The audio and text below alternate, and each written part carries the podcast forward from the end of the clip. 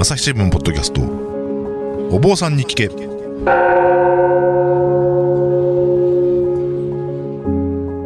朝日新聞大阪本社の文化部の武田真潮です。日々の気になるあれこれをお坊さんに聞いてみようということでお届けしているシリーズ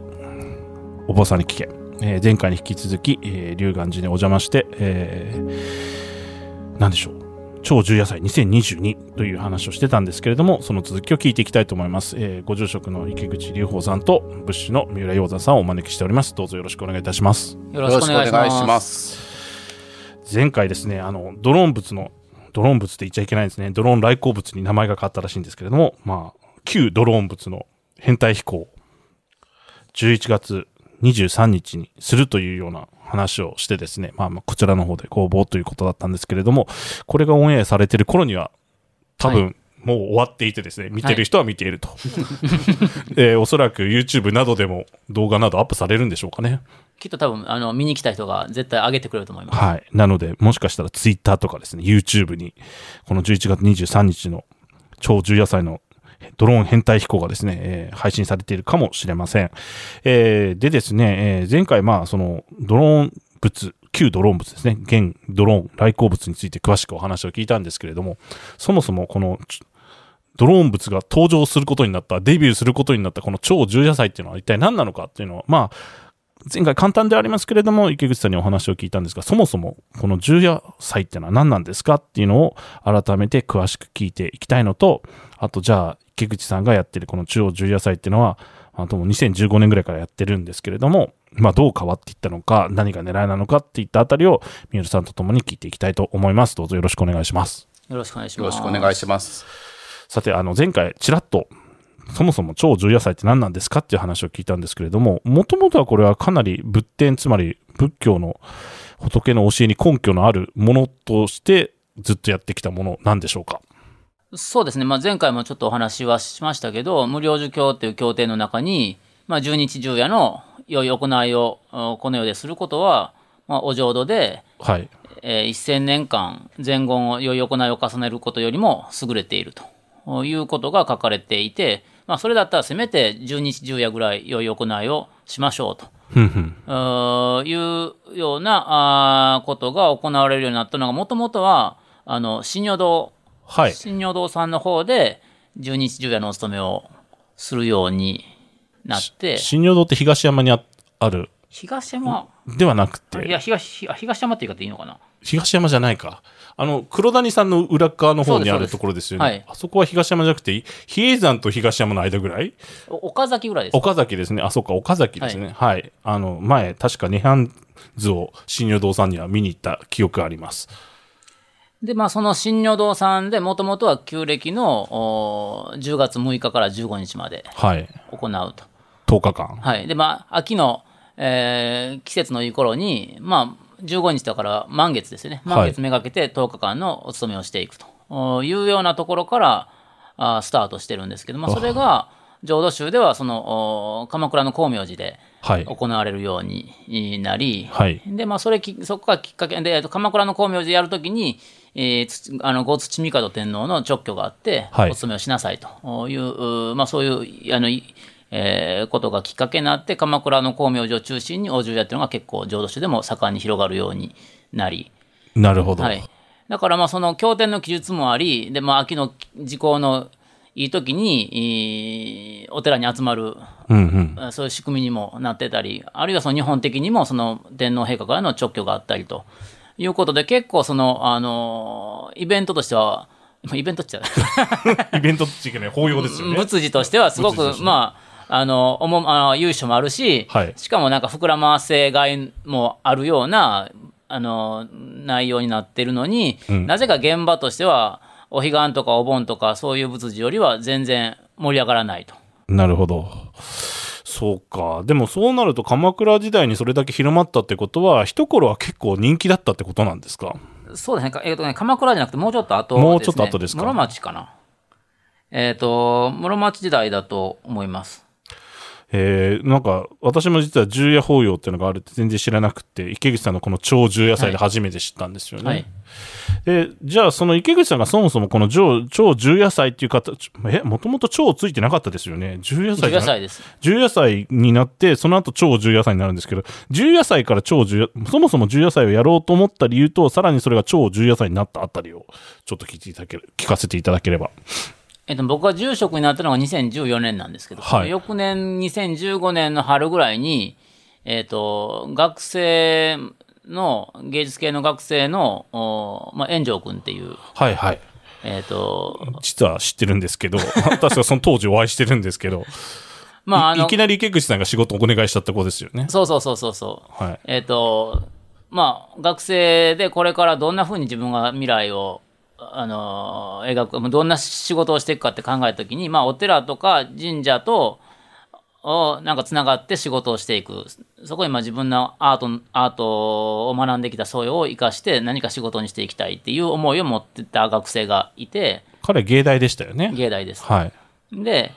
えーで、まあ、その気持ちを聞いたときに、えーまあ、せっかくならこういう若い子らと一緒に、えー僕の一回り下なんですけど、うんで、一緒になんか新しいことできたらいいよねって思って、で、その時に僕自身は重夜祭、まあ、重夜っていうものが、これだけ奥行きのある行事でありながら、ほったらかしになってるのがもったいないから、なんかこれをリメイクえーできないかなと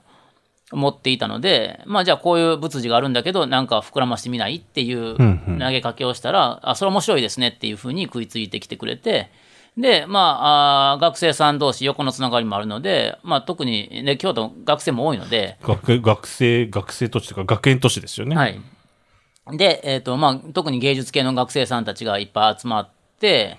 うんで、えーその人たちと重夜祭、まあ、重夜フェスっていうものを祭りにし、えーお重夜とす法要と考えるとちょっとお寺に来にくいかもしれないけどまあ祭りだと思って来ちゃえばなるほど。あの気軽に来てくれんじゃないかなっていうことでまあだからその当時つけたあの重夜重夜祭の上につけた冠がお念仏体験を中心としたアートフェスっていうああ、なるほど。ような形でスタートしてます。その時の出し物って言っちゃ悪いんですけど、出し物っていうか、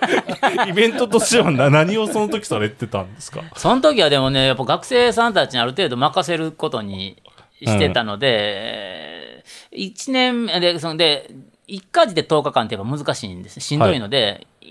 だけどまあ、せっかくなら5家事うん。ぐらいでやれば、そんなに負担はかからないので、で、まあ、ううちもだから3日4日ぐらいはやりましたけど、他も、後の、後の5、6日は、もうあの、他のお寺に。じゃあトータルで10日そうです、そうです。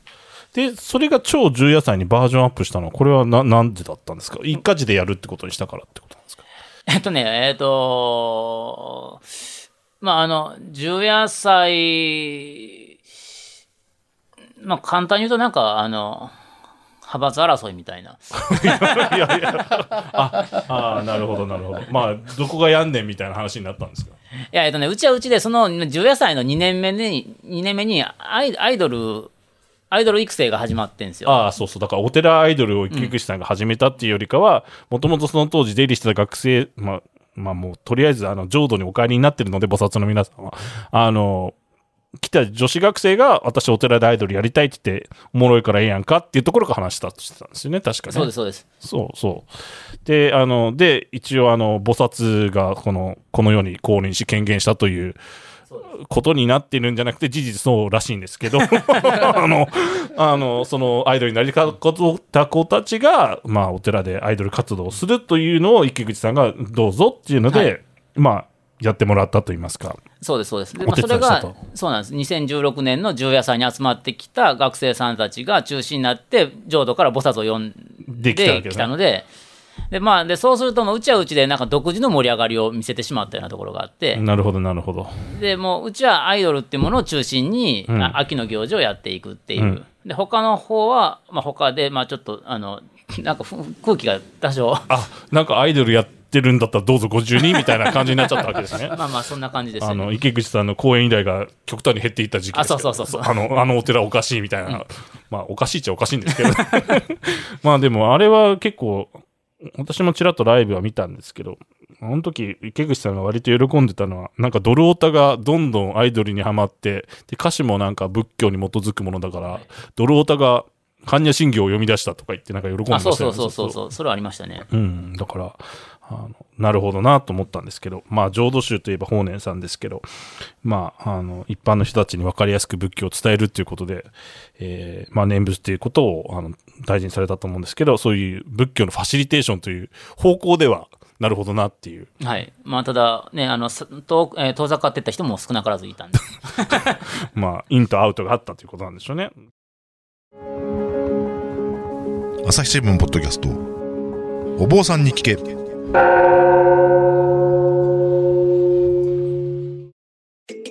メディアトークパーソナリティの飯沼正人です。ニュースの現場からお聞きの皆さん、朝日新聞ポッドキャストには他にも番組があるってご存知ですか？メディアトークではメディアの今、そして未来について言葉を交わします。どうしたら皆さんに情報をお伝えできるのか、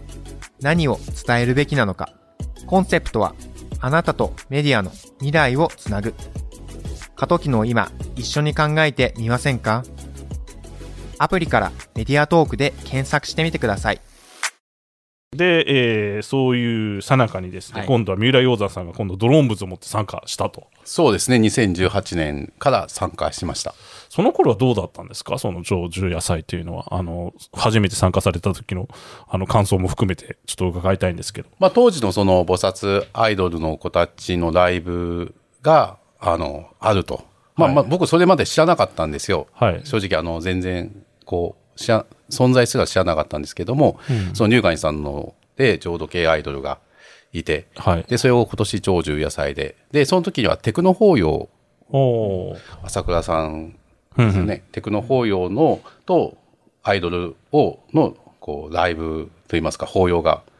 あるというのを聞いて、はいあすごい、まあ、お寺だなというかそのまあ、すごいお寺ですよね。まああのドローン仏をあのあアピールするには絶好のお寺さんだなとは思いましたね。はい、絶好の機会だったんですね。はい、実際その時が、いわばドローン物デビュー戦だったんですか？もう完全にデビューでした。えーどうでした？反応は周りの。そうですね。と実際にはあの大失敗だったんですよ。え、そうなんですか？はい。あの、その時は3台のドローンはい。にドローン物をこう飛ばすっていうことで、ええ。ーあの、アイドルのライブの前に、こう、オープニングアクトとして、はい。こう、音楽とともに飛ばししてみたんですけれども、はい実際にちゃんと飛んだのは1台で。他の2台はもうそのまま宙打って、そのまま天井に当たって、こ 天井に当たったんですか？う、落ちてしまって、うん。だから実際にこう飛びなんとか飛んでたのは1台だけだったんですね。うんなので僕の中ではもうああうまくいかなかったなということでかなり終わった後はへこみましたね。ああ、3台中2台墜落だったんですね。そこら辺でね、あの、うなだられてましたよ。で、みんなに反省の弁を、ごめんなさいってみんな振り回してしまいまして、みたいな。でも1台飛んだわけですもんね。そうですねまあなんとか飛んだので まあ、よかったですよね。まあ良かったですね。で結局その1台を飛ばした時のはい。こう来ていたお客さんがまあ映像。撮っていて、それをツイッターで上げたんですよ。はい。でそれが結局すごいバズったんですね。そう、だから、あの時ものすごいなんかツイッターでリツイートもされてましたし、何が起きてるんだっていう感じでしたよね。まあ、確かにお寺の本堂でドローンに仏が乗って飛んでたら、まあ、何が起きたんだって感じですよね。そうですね。まあ実際、こう、自分がアップした投稿ではなかったので、はい。ちょっと、最初は全然分かんなかったんですけど、なんか、こうああれ、なんか飛ばしたドローン物が めっちゃバズってるっていうのを、あの、後で気がついて、はい。びっくりしました。それなんか取材がいっぱい来たんですか、結局。そうですね。で、次の週にはもう、あの、スッキリで、朝、生で、ライブでドローン物飛ばしてくださいということで、東京に行ってましたね。あ、そうなんですね。で、だからその時にかなりドローン物が世間的に認知されたと。そうです。でもまだその時は、あの、成功するか失敗するかっていうのはややってみないと分かんないような状況でスッキリに出てますから。ああ、そっかそっか。かなり緊張してましたよね。しましたね。それからだいぶあれですよね、向上したわけですね。その操作とかいろんなものが。もうだいぶ今は、ドローンに、操縦に関しては自信があります。まあ、ね、ここのお寺のスタッフ、まあ、ご住職も含めてですけど、皆さんドローンを操縦できるっていう謎のスキルを持ってますからね。いやでもだから実際今までその人力で全部ドローン、はい。あの操縦してきたのでだから取材が入るたびにじゃあ次はめテレビが3台飛ばしてほしいって言ってきた。でそしたらとにかく3人確保しないとしあのし取材が成立しないんですよ、はいはだからもうとにかくあの三浦さんからあの日その日何人欲しいみたいなああ。なんかもう、あの、人足集めてくれっていう要請があるわけですね。自転車創業的なそうだったんですね。あの、それでまあ、なんか長寿野菜盛り上がってるなと思ったら今度コロナ禍に入っちゃってリアルに全くできなくなるじゃないですか。でそこはどうされてたんですか？そのコロナ禍のこの2年ぐらいは。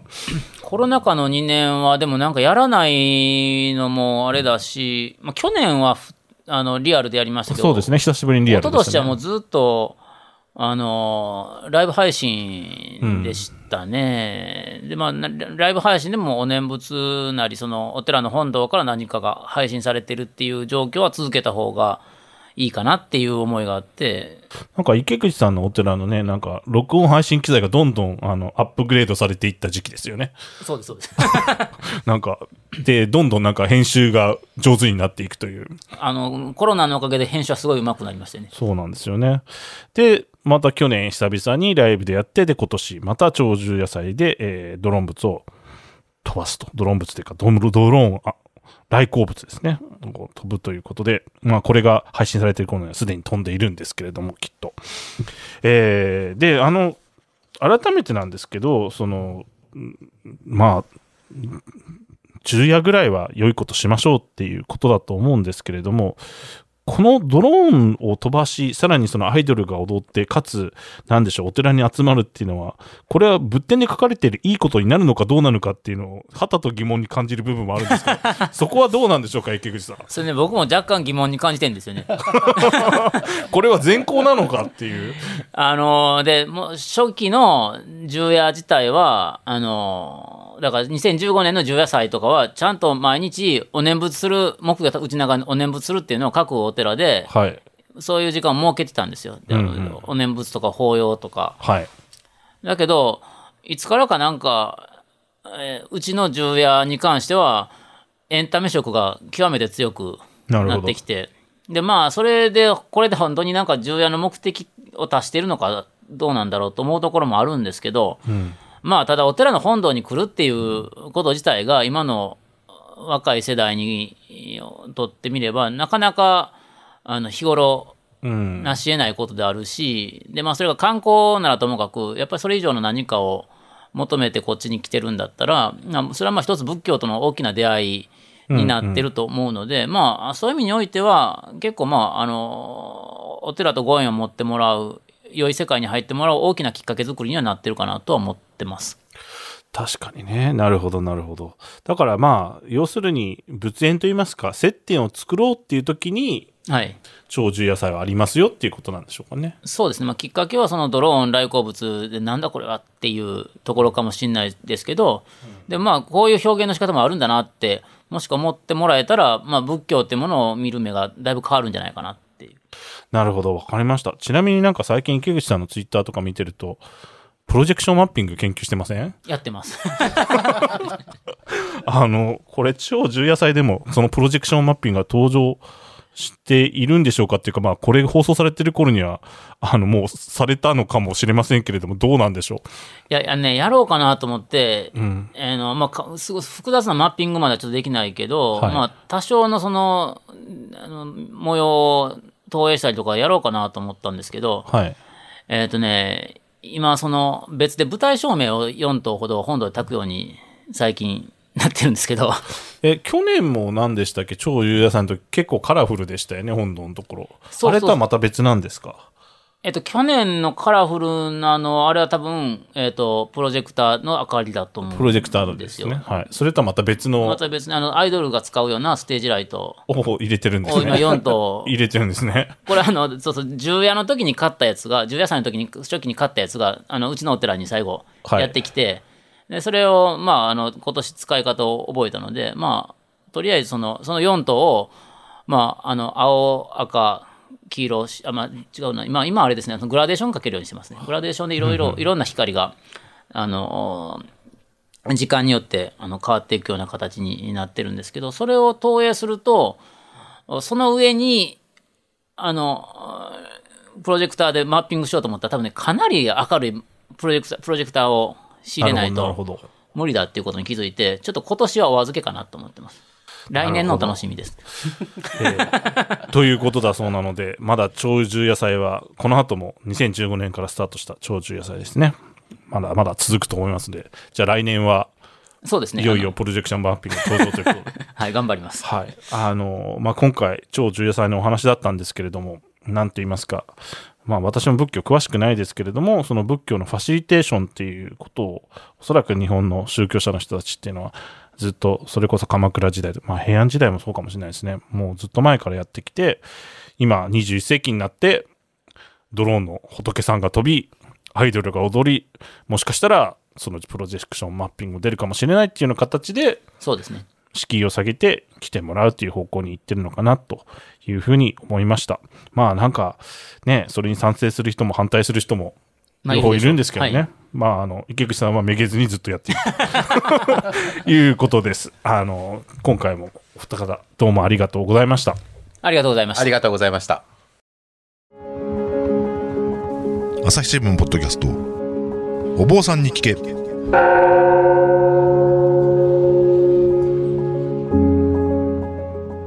朝日新聞の武田真潮です。今回もまた、えー京都の龍岩寺からお届けしました、えーこの中超重野菜2022であのドローンの仏様を飛ばしているわけですがそちらの仏様を作っている仏師の三浦鷹山さん。はい。はい。あの三浦さんはですね念持仏造立教室念持仏造立教室というものをやっていましてこれはあれですね自分で仏様を彫ってみるという教室なんですかね。そうですね。あの、この念持仏造立教室というのは、今、龍河寺さんを舞台にですね、仏具職人さんたちが、私は仏師ですけれども、それ以外にも、漆職人さんですとか、金箔職人さんたちが集まってですね、はい。あの、仏仏部という、まあ、職人のサークルといいますか、ポップユニットといいますか、を作って、2019年から活動してるんですけれども、はい。その仏具職人さんたちの技術をですね、もう実際にこう、体験といいますか、はい。こう一般の人たちが仏像作りの中で全て体験できるような内容ができないかということで、昨年の10月から始まったものです。ちなみにこの仏仏部のこの年次仏造立教室なんですけど、えーどうやったら参加できるんでしょうか？えっと、こちらはですね、全4回、月に1回で全4回の4ヶ月にわたってやる内容になっておりまして、で、1回目は仏像を作る、まあ、私が指導して仏像彫刻をすると。はいで、2回目は、えー漆を、その仏像に漆を塗る。はいで、3回目に金箔を押すと。はいで、4回目はですね、その仏像が入るお寿司を作って、で、そこに飾り金具を自分たちで打つ。はいそして最後に、えー、木口住職による戒厳法要をするという、まあ、全4回の非常にこう密度の濃い教室になっています。これはあの次回はいつなんですか？次回はですね、えー第6期が来年の4月15日から始まります。なるほどじゃあそちらの方にですね参加される方はこの仏仏部この仏というのは古い方の漢字の仏ですねそうですねにあのドルみたいな字を書くやつですねはい。で仏仏で最後は部長の部はい。まあ仏仏で検索するとこちらの造立教室の募集案内等に届く。そうですね。あの、龍岩寺さんのホームページかからね。あの、申し込みができます。はい。わかりました。どうもありがとうございました。ありがとうございました。えー今回も朝日新聞の武田真翔がお送りしました、えー朝日新聞ポッドキャストお坊さんに聞け朝日新聞デジタルでお坊さんに聞けなどと検索するとまとめページにたどり着けると思います。過去の収録を聞きたい方はそちらの方でお聞きください。ではまたお会いしましょう。